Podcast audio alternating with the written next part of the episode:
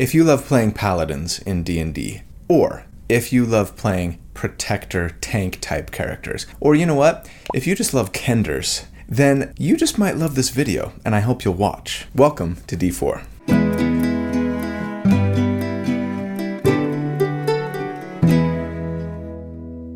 Hey everybody, so here at D four, each week we take a deep dive into one, sometimes two, specific character builds for our favorite tabletop role-playing games. We crunch numbers about the build, we theorycraft about it, not so that I can tell you the right way or the best way to play a certain character, but to explore one potential way for building a character in the hopes of creating something that is both really fun, but also really powerful to play. So if you enjoy creating characters for your favorite role-playing games almost as much as you enjoy Enjoy playing the actual game itself, or if you're just looking for tips or ideas on how to build a character that you're thinking about playing, then welcome home. This is where you belong. It really is. I'm so glad you're here, so thanks for being here. My name's Colby. Really quick, if you would be interested in getting a written step-by-step like cheat sheet to help you recreate this character for yourself without having to go back and rewatch the video or take notes, or if you're just looking for a way to lend some additional support to the channel, then I would really appreciate it if you'd consider joining as a member. There's a little button down there that says join. For just two dollars a month, you get access to the library of write-ups that I create for each one of these builds. To save yourself a little bit of time, it's a huge support and benefit to me, so I want to give a big shout out to all of my channel members. You guys are amazing. Couldn't do this without you. And for everybody else, you're also amazing. And I couldn't do it without you either. Just watching and liking and subscribing and commenting are all fantastic ways to support the channel too. I'm just glad you're here. We interrupt this character build to bring you a word from our sponsor, Bloodline: Heroes of Lithos. This game has one of the most unique gameplay mechanics I've ever seen in a mobile game. It's cool. First off though, some things to know. Heroes of Lithos is free to download and play. You can get there by scanning this Q R code right here or by going to the link that I will put in the video description. Using those links gets you a free starter pack of in-game items worth twenty bucks. Not only that, but Bloodline is celebrating their anniversary in June, so now is the best time to start playing the game as they're giving away tons of rewards all month long, including ten free summons, three thousand diamonds, and a lot more just for logging in every day. Here's how the game works. You gather champions, you battle with them, level them up, but then you also collect new bloodlines every couple of weeks and can then customize them by marrying any two bloodlines to create over a thousand fantasy hybrids and endless possibilities for your lineup strategies. So you can get new characters for your party not only by summoning them, but also by well, making a family together. Aww. Check out the newest Bloodlines just released, the Titan Warriors, who are the enforcers of the Iron Will of Olympus, and the Nine-Tailed Vulpins, who come from an eastern land of mysterious power. In-game, you'll deploy your team of hybrids into a vast and realistic fantasy world with really gorgeous visuals, actually, I must say. Hybrids inherit not only the talents and traits of their parents, but also their unique appearances. You can, of course, also purchase new skins with sleek designs to further customize your champions. Once you get into late game with your champions, there is a rewarding PvP system where all players can obtain uniquely designed hybrid champions, Bloodcraft Legends, by earning points in seasonal guild wars. So, raise heirs with companions, who, by the way, can have their gender switched freely, build your own kingdom and economy with strategic gameplay, and enjoy beautiful scenes and interesting storylines by checking out Bloodline: Heroes of Lithos now. Again, scan the Q R code or follow the link in the video description to download it for free on both Android and iOS. Doing so is going to get you the Anniversary Starter Pack worth twenty bucks, which will give you a random champion, a summoning crystal, one hundred thousand gold, thank you very much, and one hundred diamonds. Finally, and importantly, the first thirty players to leave their in-game account I D and username in the pinned comment down below in the comment section will get a free legendary female Titan warrior. Nice. All right. Big thanks to Bloodline: Heroes of Lithos. Let's get back to the episode. As longtime viewers of my channel know, I love building tank characters, characters who are super hard to kill. They're one of my favorite kinds of character to both build and play in any role-playing game, actually. Second only, I think, to like an agile striker. But here is a philosophical question for you. At the end of the day, why do we build tank characters, these burly, hard-to-kill protector types. I mean, I suppose some of us do it just because we like being hard to kill. And there's some value there, no question, but I'd be willing to bet that for most of us, it's so that we can protect our allies. That's kind of the point of being a tank, right? To keep our allies safe, usually by getting the enemy to hit us instead of them. As I've said like a billion times in past videos, we're not really a tank if all we're doing is making ourselves hard to kill, right? Alas, there are not that many ways to just force an enemy to attack you instead of your friends in D and D five E. I mean, actually, if I'm being honest, I think that's a good thing, generally speaking, but it does make it a little challenging to draw enemy fire, and thus tank for our friends, right? The way I usually try to fulfill that goal is by taking one of three subclasses in the game: the Armorer Artificer, the Ancestral Guardian Barbarian, or the Cavalier Fighter, all of whom have a enemies you hit have disadvantage if they try to attack anyone but you feature. The big problem with having to pay that sort of tank tax, I guess, is that it means three levels dipped into a class that you might not otherwise want to take. Enter the Kender. Kenders were a race introduced to five E relatively recently with the Dragonlance Shadow of the Dragon Queen book. As an aside, I loved all things Dragonlance when I was a kid. I devoured pretty much every Dragonlance book that came out for a few years there, and Tasselhoff Burfoot, a Kender, was one of my favorite characters in the series, no doubt. So yes, as soon as Kenders became an official race, I've been looking forward to building a character around them. The most compelling mechanical feature of Kenders, in my opinion, is their taunt feature. It lets us do the thing that I'm always trying to do in my tank builds, right? Let you encourage enemies to attack you instead of your allies by giving those enemies disadvantage if they try to attack anyone but you. Awesome. Now, to be fair, this taunt that Kenders get isn't nearly as reliable as the like soft taunt of those sub-races I mentioned earlier, right? Those work potentially every single turn so long as you make a successful melee attack against an enemy. The Kender taunt only works proficiency bonus times per day for one round on a single enemy. That bums me out so badly that I've delayed building around Kenders for many, many months, despite my initial excitement when they were first introduced. And yet, I've built tanks before that had a slightly less reliable taunt. The Dampier uh, vampire tank, right, for one, or the um, Battlesmith's Defender, who relied on their pet to tank for them. They got a kind of a taunt, but it was fairly limited. It's not to say that you can't still make this work, and frankly, applying this disadvantage is never a guarantee that an enemy is going to attack you and not your friends. And plenty of times you might miss your attack or suffer other restrictions on that taunt. Like in the Cavalier's case, the enemy has to stay within five feet of you for it to work, right? Ancestral Guardian Barbarians can only taunt one enemy per round. So I decided this week to take the plunge and try to build a Kender tank despite the relative infrequency with which you'll be able to use that taunt. Because the idea of being able to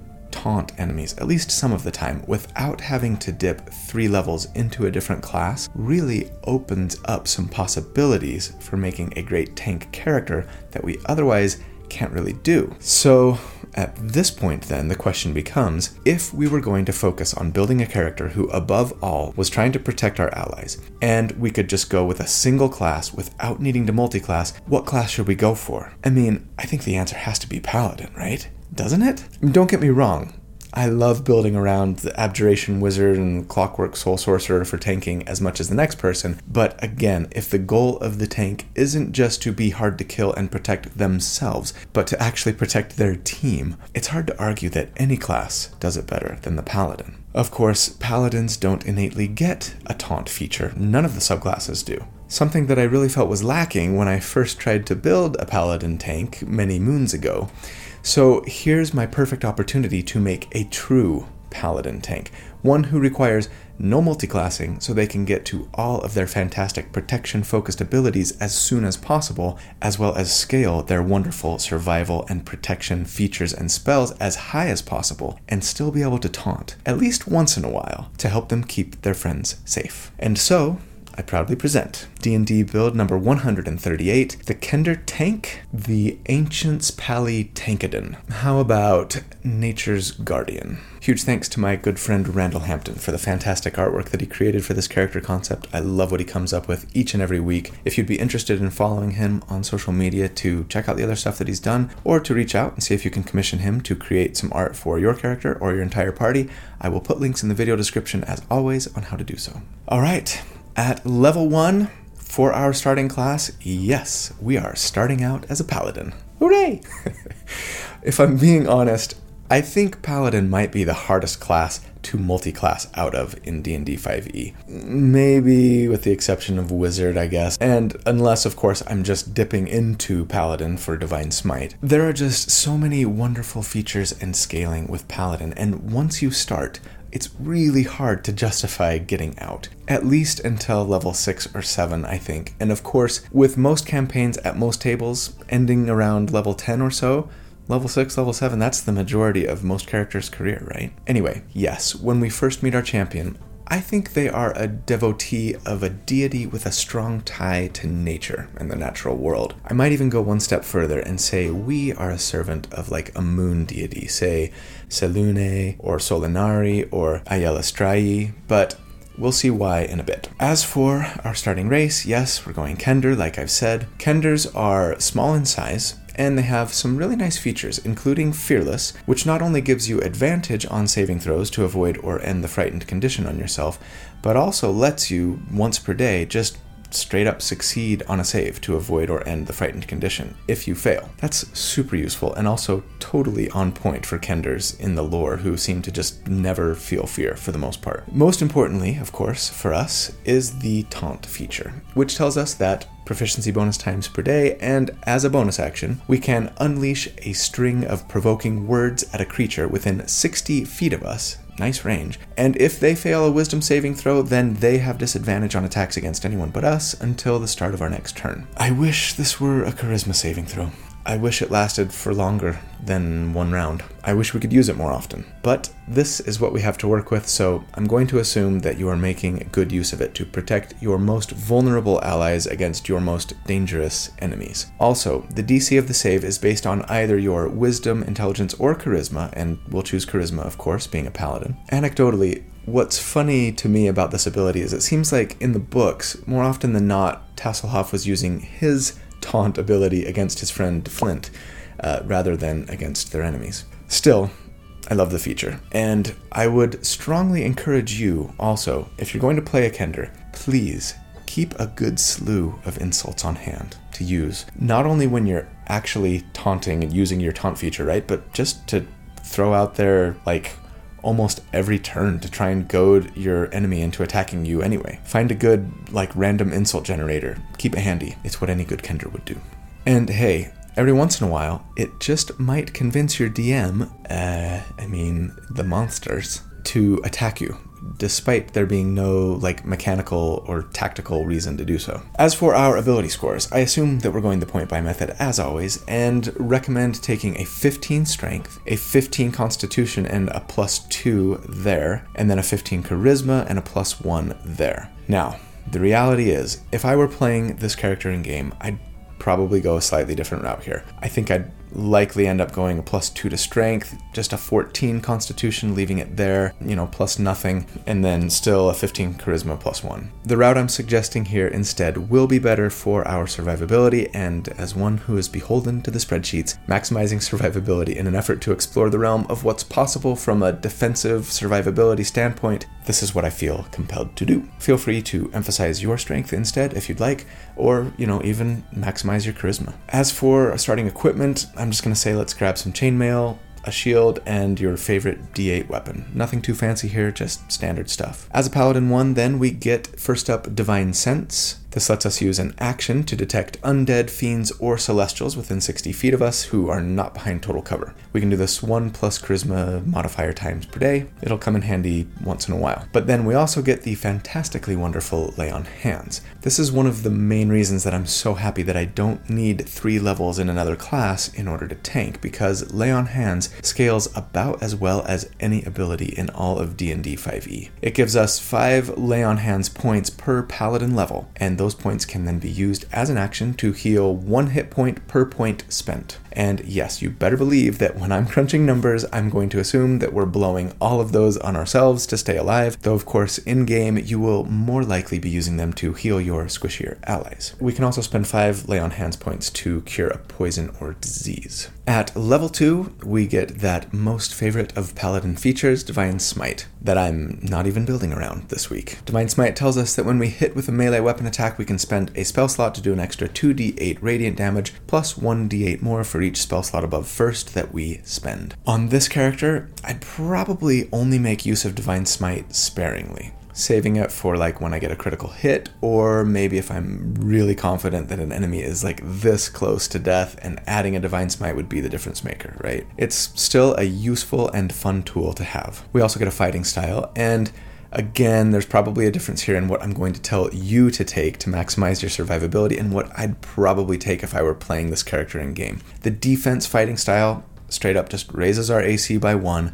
So let's take that route in the name of being hard to kill, but yeah, if our number one goal with this character is to protect our friends, we'll want to take Interception instead, which lets us use our reaction to reduce damage to an ally within five feet of us when they get hit, right? And that's just way better as a protection-focused character who's already going to be really tough to kill. And then we get paladin spells here, and similarly, you'd probably want to be casting Bless for your concentration to give up to three party members an extra d four on all of their attack rolls and saving throws, but in the name of survivability, I'm going to assume that we're using Shield of Faith here for our concentration to give ourselves a plus two to defense. And you might actually want to do that some of the time, especially if someone else in the party is using Bless, right? But otherwise, yeah, I'd probably be focusing on Bless once I got this character out of the vacuum slash lab that I'm building them in here, yeah. Other spells to consider though here are Cure Wounds for some additional healing, especially if we're out of Lay on Hands points, right? Command gives us potentially a nice bit of control, forcing an enemy to flee or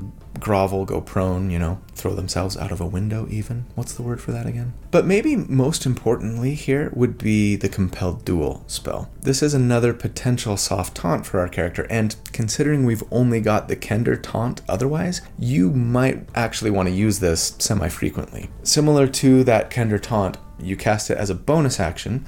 You can do so from range, though it's thirty feet, not sixty, and the enemy gets to make a wisdom save against it. If they fail, they have disadvantage on attacks against anyone but you, and they have to make a wisdom save if they try to move more than thirty feet away from you. The biggest downside to this spell is that it requires concentration. Other downsides are that the spell ends if you attack anyone else, cast a harmful spell on anyone else, or if one of your friends harms or casts a harmful spell on your Compelled Duel target. Lots of restrictions, but it does last for a full minute, so you could always cast it on one enemy, telling your allies to just leave this one to me, right? And then even throw out your Kender taunt occasionally on a different enemy if need be, and that's a nice option to have. At level three, I know I've been gushing about not having to multi-class out of Paladin, but I'm actually going to make some of you very annoyed and take one very small, very quick multi-class detour here. You don't have to. Feel free to stay Paladin if you want, or if your D M doesn't allow multi-classing or something. The truth is, we're really only doing this for one main reason, and it's to get access to the shield spell. Now, to be fair, there are a great number of ways that we could get access to shield, the Magic Initiate feat or Mark of Sentinel Human, but in both cases we could only use the spell once per day, which is lame, plus we want to be a Kender, not a human. A Wizard Dip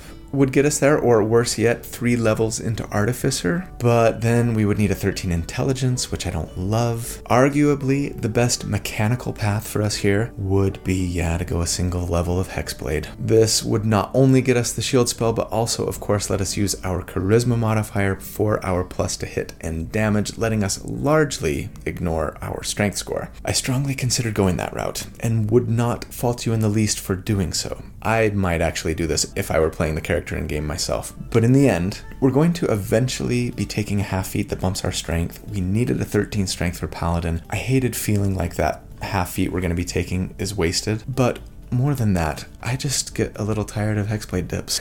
And this character felt like the perfect time to get a certain subclass of Sorcerer that I've never used before. So that is what we're going to do instead, making us then a Sorcerer one here. And as a Sorcerer one, we get our Sorceress origin, our Sorcerer subclass.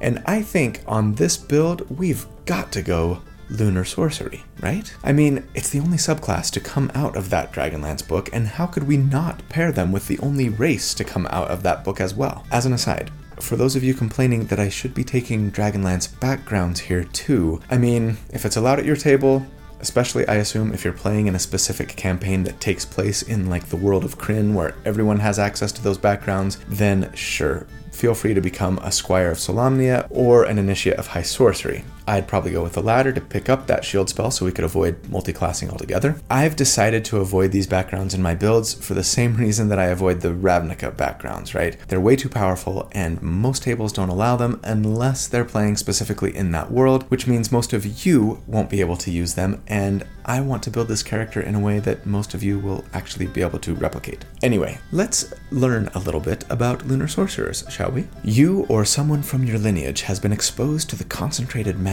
of the moon or moons of your world, imbuing you with lunar magic. Perhaps your ancestor was involved in a druidic ritual involving an eclipse, or maybe a mystical fragment of a moon crashed near you. However you came to have your magic, your connection to the moon is obvious when you cast sorcerer spells, perhaps making your pupils glow with the color of a moon from your world, causing spectral manifestations of lunar phases to orbit you, or some other effect. I thought this level here at level three might be a great time in our story to take this level dip since we just started manifesting spellcasting, right, with Paladin two. Here I think we could pretty easily make this work in our character's story as the lunar deity that we serve is just giving us an increase of their magical power to further our ability to champion their cause. Feel free to do something more elaborate in your backstory if you really want to. But as a lunar sorcerer then, we get lunar spells. This simply gives us, at this level, three additional spells for free. Now, at the end of a long rest, we can choose what lunar phase manifests its power through us. Full moon, new moon, or crescent moon. And then when we're in that phase,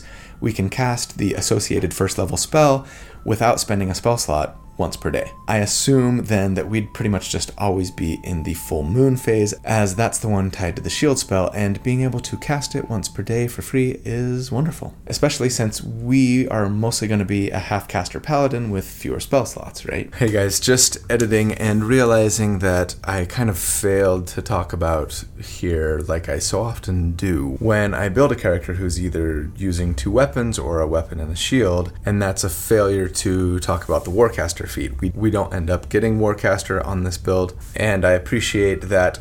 Though paladin spells should generally not be too difficult for us to cast because we can put a holy symbol on our shield and thereby meet the somatic and material components for our paladin spells, because the rules also state that you can use the same hand for your somatic component as for your material components, right? Or is that the other way around?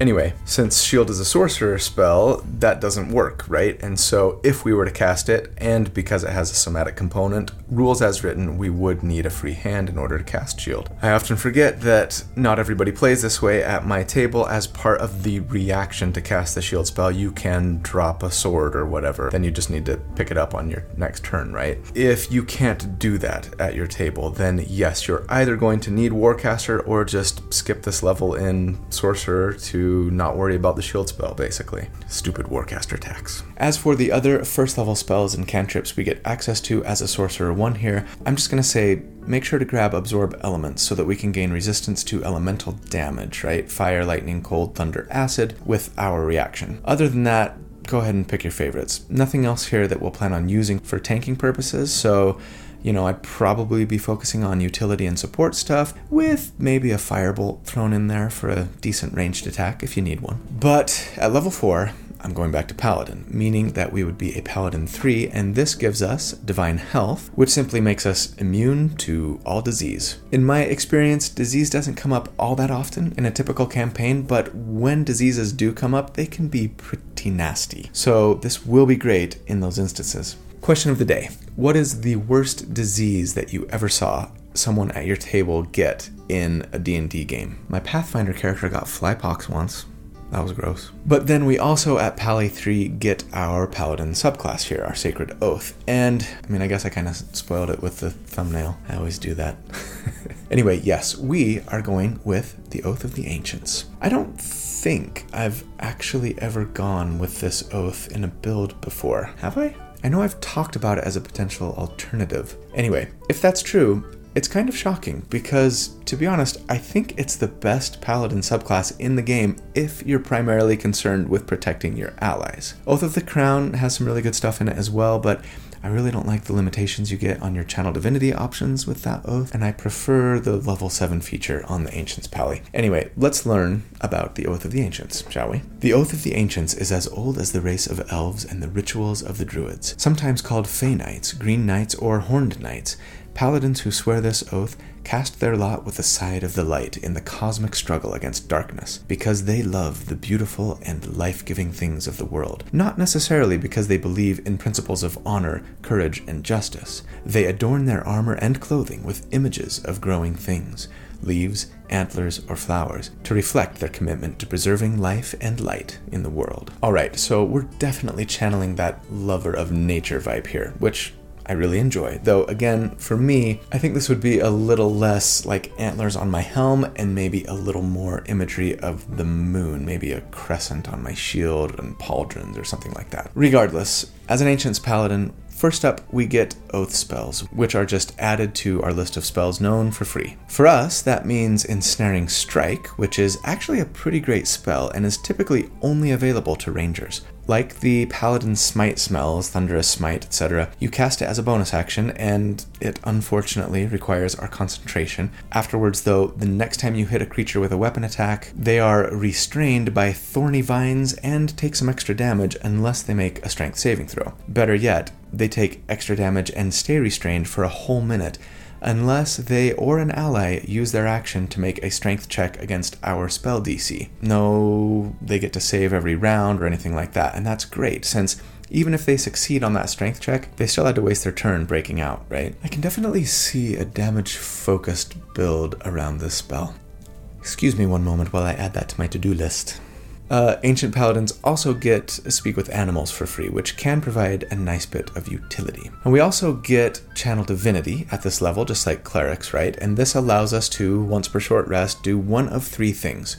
All Paladins can harness Divine Power once per day, letting us recover a spent spell slot. And then Ancient Paladins get two options for Channel Divinity unique to them. Nature's Wrath lets us spend an action to attempt to restrain creatures within ten feet of us with more vines. The tough part about this for us is that the enemies get to choose to make either a Strength or Dexterity save to avoid it, and they get to make that saving throw at the end of each turn. Once they succeed, the vines vanish. It's a fairly small area, right? Just ten feet from us in every direction. It seems to me like enemies succeed here more often than not, but it will be useful once in a while. Interestingly, there's no duration listed here, so theoretically these vines could last forever as long as the enemy just continued to fail their saving throw. We also get Turn the Faithless as an option for our Channel Divinity, which is like the Cleric's Turn Undead, but it works on Fae and Fiends instead. If the enemies fail a Wisdom save, they have to spend their turns running away from you, right? Here's hoping you run into swarms of Fae or Fiends once in a while with low Wisdom saves. At level five, we would be a Paladin four, and that means we get our first ability score increase or feat. And we've got a seventeen Constitution on a character who's trying to maximize survivability above all else. So that means we need a good half feat that will let us bump our Constitution by one. And you know what that means. That's right, we're going to culinary school because we are taking Chef. Chef is one of my absolute favorite feats in the game. There's just so much wholesomeness here. I can't get enough. It gives us two main abilities. First, during a short rest, we can cook food to feed our friends that lets them regain an extra d eight of hit points if they spent hit dice during that short rest. But even better, we get to make treats. Yeah, at the end of a long rest, we can make proficiency bonus number of treats that last eight hours. By the way, I really wish they would make, like, everything that lasted eight hours in five E just last sixteen hours, or maybe until your next long rest or something. It's just so clunky to be like, oh, let's see, we woke up at seven a.m., I cast that spell at eight, now it's four p.m., so sorry, your aid has expired, or these treats have gone bad, or my mage armor wore off, et cetera. Anyway, anyone who eats one of these treats as a bonus action gets temporary hit points equal to our proficiency bonus. That's so cute. I've said before that I like to play tanks because it just, like, lets me channel my dad energy, right? This just takes it to level eleven. Now I'm protecting and feeding you? Best parent ever. Of course, in the interest of seeing how far we can stretch our own survivability, I'm going to pretend that we're just greedily hoarding all of our delicious chocolate chip cookies for ourselves and, like, munching on one every time we run out of temporary hit points until they're all gone. No good parent would ever do this, but I'm just exploring the limits of what's possible here. Don't hate me for it. At level six, we would be a Paladin five, and that means we get extra attack, so now we can make two attacks instead of one when we take the attack action. We're not building for damage on this character, but this will be a nice option for when we are trying to help our allies take down our foes. We also get second level Paladin spells here. First up, Ancients Paladins get Misty Step and Moonbeam for free, and those are both pretty fantastic options. Maybe the best second level spell options of any Paladin, I might argue. Misty Step is especially nice, as teleporting is pretty tough to come by for Paladins, who don't take a racial feature to give them a teleport option, right? And Moonbeam can be a pretty solid spell, as I think we demonstrated with the Cosmic Controller last week, if you use it right. Again, not something that we're building around here, but no reason why you couldn't. You could focus Focus on strength and start grappling with this build if you wanted, and then start pushing enemies into Moonbeam and pulling them out and pushing them back in. Anyway, other than those spells, I'd be sure to grab Aid, of course, for a nice heal and max hit point bump for three party members, including ourselves, of course. I'd get Lesser Restoration for some nice curing capabilities, and then I think you kind of have to take Fine Steed as a Paladin, just because it's so iconic, and who wouldn't want a free warhorse? Okay, at level six, it's time for our first damage report. For those new to the channel, this is how we calculate damage numbers against our tank builds. For everybody else, feel free to skip ahead like ninety seconds or so. We pit our tanks against three hypothetical combat encounters of medium difficulty for a party of four at this level. One is like a boss fight against a dragon, one is a typical fight against four or five like normal-ish enemies that you might find yourself fighting at this level, and the third is just a level-appropriate fireball. We figure out how much damage our tank would take if they had access to all of their resources, a spell slot for aid, a spell slot for shield, et cetera. That number is our D T P R, damage taken per round. We then determine how long our tank would survive if they took that exact amount of damage every single round, again, assuming they have access to all their resources, all their treats, all of their lay on hands points, et cetera, right? That then gives us our rounds to die, or R T D. It's a flawed model. You might not have any spell slots left for every single fight, right? Or only ten lay on hands points left instead of whatever your maximum amount is at that level. But as I do with all my builds, I like to calculate numbers based on best case scenario in the interest of exploring what's possible, mechanically speaking, for each character. Also, of course, every enemy on the battlefield is very unlikely to spend their entire turn attacking you and only you round after round, right? That'd be awesome if they did, but it's pretty unlikely. The model then is imperfect but serviceable so long as we apply it to every single tank character we build, which we have done right now. With a shield and a plus one to armor class from the defense fighting style, using our concentration for Shield of Faith, and assuming we've managed to get plate mail armor, our A C is a fantastic twenty-three. If we have a spell slot for the shield spell, it's an incredible twenty-eight. With an eighteen constitution, three treats that give three temporary hit points each, twenty-five lay on hands points, and assuming we've got aid cast on ourselves, we'd have a total potential pool of a whopping one hundred one hit points that an enemy would have to burn through before we keeled over. That's a ton at level six. Again, and as always, we're talking best case scenario for damage taken in a round, then calculating how long we'd survive at that level of damage. It's not really an attempt to figure out how long it would take this character to actually die, because we're working in a vacuum and every combat encounter is different. Anyway, at this level, Our boss fight here was a young white dragon, and if they just bit and clawed us for their turn, and only us, we would on average take four damage in a round, and at that rate of damage we'd survive for twenty-nine rounds. The typical fight was against four berserkers, and our D T P R there was three, and our R T D was thirty-two, and then against a level three D C fourteen fireball, we would take ten damage in a round, and at that rate we'd survive for eleven rounds. And thank goodness for absorb elements, because our deck save is a minus one. Regardless, compared to other tank characters that I've built to date, at this level, that's right near the top of tier one across all three hypothetical encounters. And I don't think any of them had extra attack by this level. Man, it is nice to be able to go almost exclusively single class when you are a paladin focused on protecting your allies and being hard to kill. Oh, and it's about to get a whole lot better. Because at level seven, we'd be a Paladin six, and yes, that means the one, the only Aura of Protection. And this truly is one of, if not the best, protective abilities in all of D and D five E. It simply adds your Charisma modifier to every saving throw that you and any of your allies within ten feet of you make. Now, I'll be honest, as great as this ability is, I kinda wish that it were maybe a little less potent, but affected a larger area. What if it were like half of your proficiency bonus rounded up,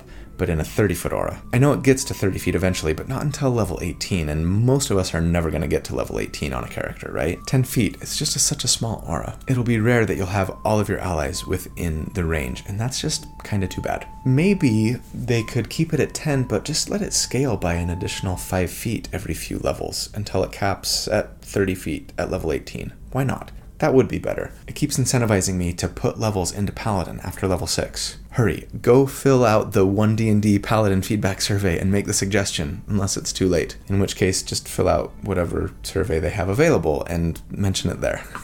But level eight is almost as great because, well, that rhymed. Because we would be a Paladin seven. And that means, as an Ancients Pally, we get Aura of Warding. And this aura gives you and all of your friends within ten feet resistance to the damage from all spells. That's pretty stellar, really, and is the reason why I think Ancients Paladins are the best protection-based paladin in-game. No more need for absorb elements, unless you're going up against Dragonfire or something. And it works on all spell damage, not just elemental damage. Combine this with our vastly improved saving throws from Aura of Protection, and we just gave ourselves and our friends a pretty massive defensive bump. At level nine, we would be a Pally eight, and that means we get another ability score increase or feat, and I think we should take Heavy Armor Master here. I mean, there is actually a strong argument for just bumping Charisma to give us, to give us the most out of our Aura of Protection, right? Not to mention increase our spellcasting and other pally features, but for pure survivability against most of the damage that we will be subjected to in game, a Heavy Armor Master will do more for us. First off, it's a half feat, so we have a nice even sixteen strength now. But then it also tells us that while wearing heavy armor, damage we take from non-magical, bludgeoning, piercing, and slashing damage is reduced by three. And as a reminder, the vast majority of enemies in D and D five E do bludgeoning, piercing, and slashing damage, and almost none of it is considered magical, so this will apply to most of the damage that we take in-game. It might not seem like a lot, just three, especially at character level nine, but it adds up to be more than you might think, especially when you're fighting a lot of enemies but who don't hit all that hard, right? Considering how infrequently our enemies will actually be hitting us, reducing that damage when they do manage to land an attack on us will be a really nice way for us to just add insult to injury. But for our level nine damage report, since last check we've done wonders for our saving throws, especially if we're saving against magical damage, right? And added the very nice damage resistance from Heavy Armor Master as well. Our A C has remained the same, but our total hit point pool, with more and better treats, a potential upcasting of Aid to third level, thanks one level sorcerer dip, and more lay on hands points, has grown to one hundred fifty-eight. And so, against our boss here, which was a young blue dragon, if they just bit and clawed us for an entire round and we had access to our resources, we'd take five damage on average. and at that rate we'd survive for thirty-one rounds. The typical fight was against four hobgoblin captains. The D T P R there was five as well, and the R T D was the same, thirty-one, and then against a level four fifteen D C fireball we would take thirteen damage in a round, and at that rate we'd survive for twelve rounds. And compared to other tank builds that I've done to date at this level, that comes down just a skosh compared to last time. We're kind of more like upper half of tier one, but not quite cream of the crop. Still super solid, and arguably doing more to protect our allies than a lot of those other builds, even if we were selfishly using our resources to just keep ourselves alive, which, of course, in an actual game, we're probably not going to be doing. Share your treats. At level ten, we would be a Paladin nine, and that means we get third level Paladin spells. Ancients Pallies get Plant Growth for free, which is actually a pretty great control spell. It has an area of a one hundred foot radius, and all plants in the area become overgrown so that creatures moving in the area move at like one quarter move speed. Of course, it works a lot better if you're outside and not walking on pavement or anything, and it does affect friend and foe alike, but you can exclude as many like mini areas within that big one hundred foot radius as you want, so that's pretty cool, pretty useful. Protection from energy is also free for us here, and that's mm, kind of cool. It gives a creature you touch resistance to one type of elemental damage for an hour, but it costs your concentration, and if they just stick close to you, they'd probably be just fine. So yeah, I don't see using this spell all that often. I mean, sure, there are things that do elemental damage that aren't considered spells, like I've said, right? Dragon breath attacks, et cetera, and those wouldn't benefit from our aura of warding. But still, a third level spell slot and concentration means we'd rarely be using this spell, if ever. As for the other spells we should consider here, I think we've got to go Aura of Vitality for the really fantastic out of combat healing it brings, if nothing else. But as a Paladin, an Aura Master, eh, it's always fun to just throw out yet another aura, right? To kind of heal your allies once on your turn with a bonus action. Dispel Magic, of course, is always handy, and Revivify is always good to have in a pinch if your ally kicks the bucket. Again, I am focused here on nurturing and protecting my allies above all else. Yeah? At level eleven, we would be a Paladin ten, and that means we get Aura of Courage. More auras! I love it. Aura of Courage tells us that now, in addition to getting a bump to saves and resistance to spell damage, you and your friends within ten feet cannot be frightened while you are conscious. Period. I mean, I guess that kind of makes the Kender Fearless trait a bit moot, but hey, it served us well for ten levels. Maybe you could even play this in game like you've been working so hard on mastering or ignoring your fear that you finally just completely inoculated yourself to it. And your allies are so inspired by this, but they can't help but follow your lead and put on a brave face, no matter what's trying to make them afraid, as long as they stay close to you. At level twelve, we would be a Pally eleven, and that means we get improved Divine Smite. And you know what? This is really a pretty nice feature. I mean, it's no third attack that fighters get at this level, but it's a lot better actually than what other supposedly martial, damage-focused characters might get at level eleven. Looking at you, Barbarian, Rogue, Monk, and none of those martial damage types get the incredible defensive and support capabilities that Paladins get, right? With improved Divine Smite, whenever you hit a creature with a melee weapon, they take an extra D eight of radiant damage. Every hit. No need to spend resources at all. It's like a free Spirit Shroud spell without requiring concentration. I love it. At level thirteen, we would be a Paladin twelve, and that means another ability score increase or feat. And again, if we were truly focused on our own survivability above all else, we would want to take Tough here to give us two more hit points per character level. We are one chonky Kender. For our level thirteen damage report, since last check, we've picked up some nice utility and protection-focused abilities and spell options, as well as damage and even control capabilities. But the biggest increases to our own survivability have come in the form of a better proficiency bonus, upcasting aid at the fourth level, more lay on hands points, and that tough feat. Our armor class hasn't changed, but our total hit point pool, all self-heals and self-buffs considered, has gone up to a massive two hundred fifty-eight. Chonky chonk.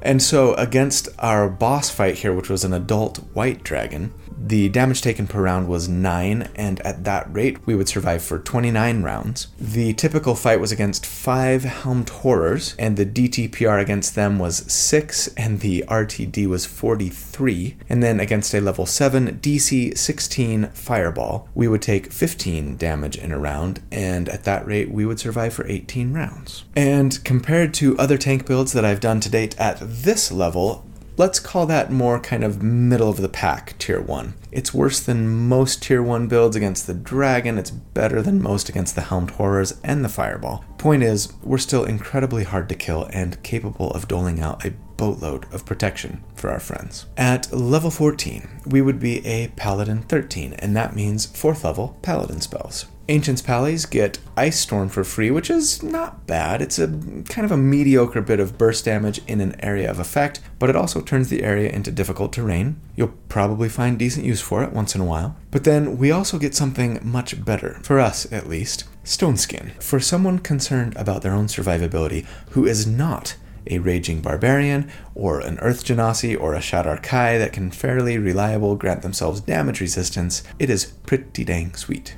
It requires concentration, and it turns our skin as hard as stone for an hour, giving us resistance to, yep, non-magical bludgeoning, piercing, and slashing damage. Going forward, I am going to assume that we're using this instead of Shield of Faith for our concentration, as it just makes the numbers look better. Most of the time, depending on what the enemy's plus to hit chance is. I mean, let's be honest, you probably haven't been using Shield of Faith for the most part, right? If you're actually playing this character in game. Our A C has been so high that, especially if we have the shield spell available, a lot of enemies wouldn't be able to hit us unless they crit. We'll generally get more mileage out of resistance than we will a plus two to our armor class here. What's more, we also get access to Death Ward now. This is another one of those concentration-free eight-hour duration spells that give a creature we touch temporary immunity to death. The first time they would drop to zero hit points, they drop to one instead. Now, this is a little tough to factor numbers on. Most enemies by this point especially have multiple attack, and so they might drop you to zero hit points with their first hit, but instead you go to one and then they just hit you again, right? For ease of math, I'm just going to assume that it adds one round to our rounds to die, though sometimes it won't add any rounds, but then sometimes it might add more if you can avoid getting hit and then heal yourself, or get healed by somebody else, or eat a treat and get some temporary hit points, right? I think the other spell that we've got to take here is Find Greater Steed, because that means we get a freaking griffin instead of that warhorse, and man, I want to go into battle on a griffin so bad. At level fifteen, we would be a Pally four, and that means we get Cleansing Touch, which lets us use our action to just straight up end one spell on ourselves or someone else we touch. No check or save or anything. Pretty potent when you really need it. And we can do this charisma modifier times per day. Fantastic.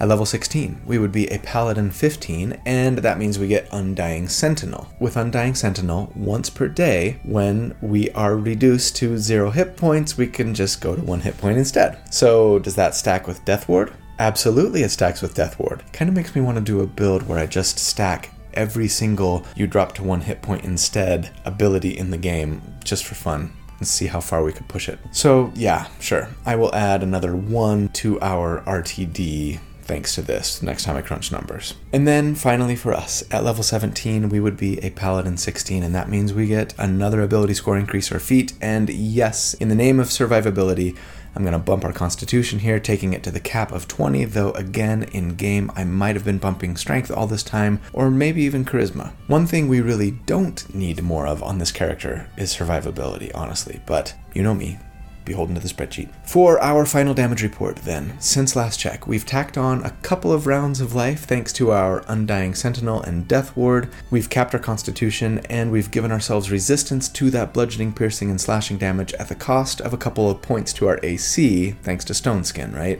We have also picked up more and better treats, more lay on hands points, and even the ability to upcast aid at the fifth level if we wanted to. Thanks to multiclassing with that one level sorcerer dip, we have a fifth level spell slot right now. So yes, while our A C has dropped to twenty-six, our total hit point pool has soared to a potential cap of three hundred fifty-nine, and we're going to have resistance to all the damage that I'm calculating for here like we were some sort of bear totem barbarian on steroids. But against our boss fight here, which was an adult red dragon, the damage taken per round was eleven, and at that rate we would survive for thirty-four rounds. The typical fight was against five earth elementals, and the D T P R was also eleven, but the R T D was thirty-seven. That was because of rounding on the D T P R. And then against not a fireball, but a meteor swarm, we're seventeenth level here, we're gonna take fifty-one damage per round on average, and at that rate we would survive for ten rounds. And compared to other tank builds that I've done to date at this level,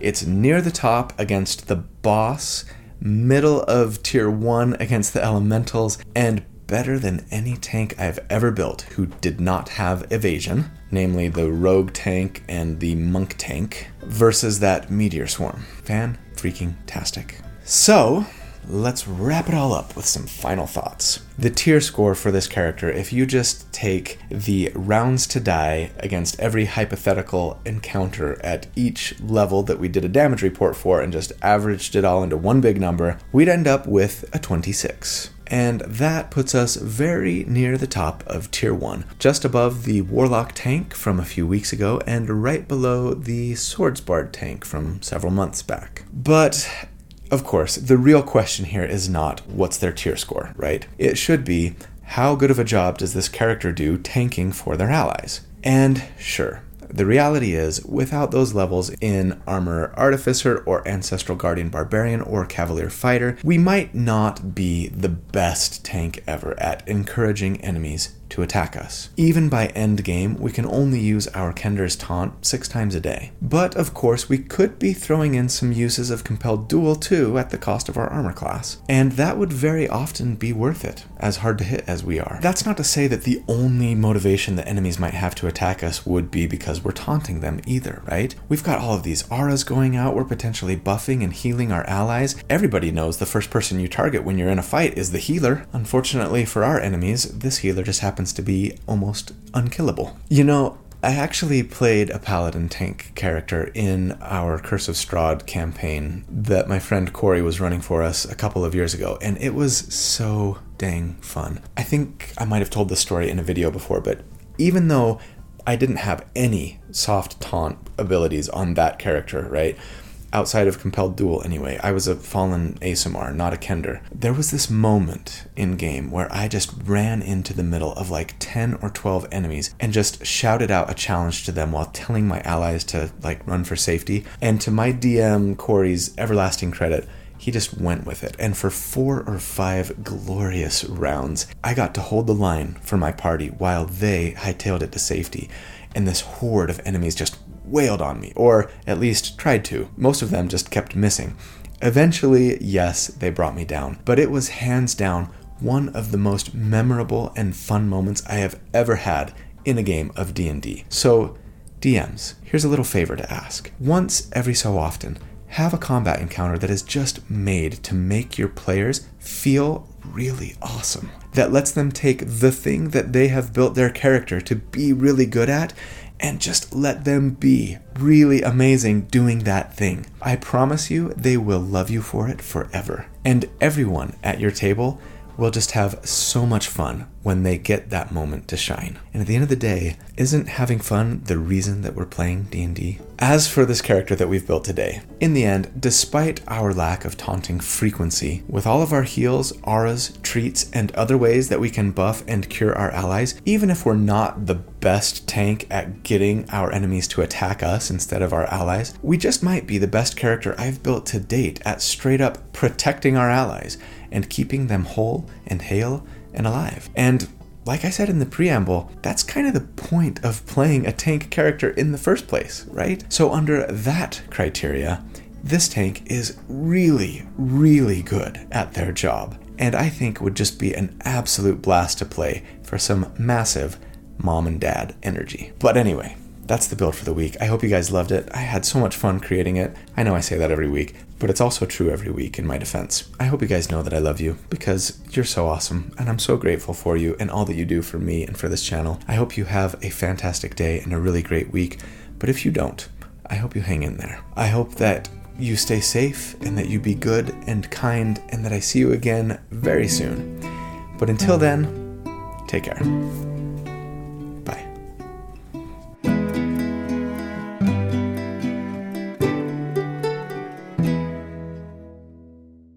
Are we human or are we dancer? My sign is vital, my hands are cold, and I'm on my knees looking for the answer. Are we human or are we dancer? I have no idea what that line means. Hmm. I'll bet somebody watching knows or has a good idea. I was play- I was playing Guitar Hero with my son years ago, and he was pretty little. And I'm singing and playing the guitar, and he's playing the drums. And that line comes up, are we human or are we dancer? And and my son, Knox, he just whispers under his breath, both. And I don't know why it tickled me so, but it really did. I thought it was pretty sweet. If you love paladins, if you love playing, well, let's see. Well, I don't know. Don't say that. And I want to read, and I... anyway, let's... anyway, well, don't say that, actually. With a shield and a plus one to armor class from the def- from the defense fight, Selune, or Solinari, or...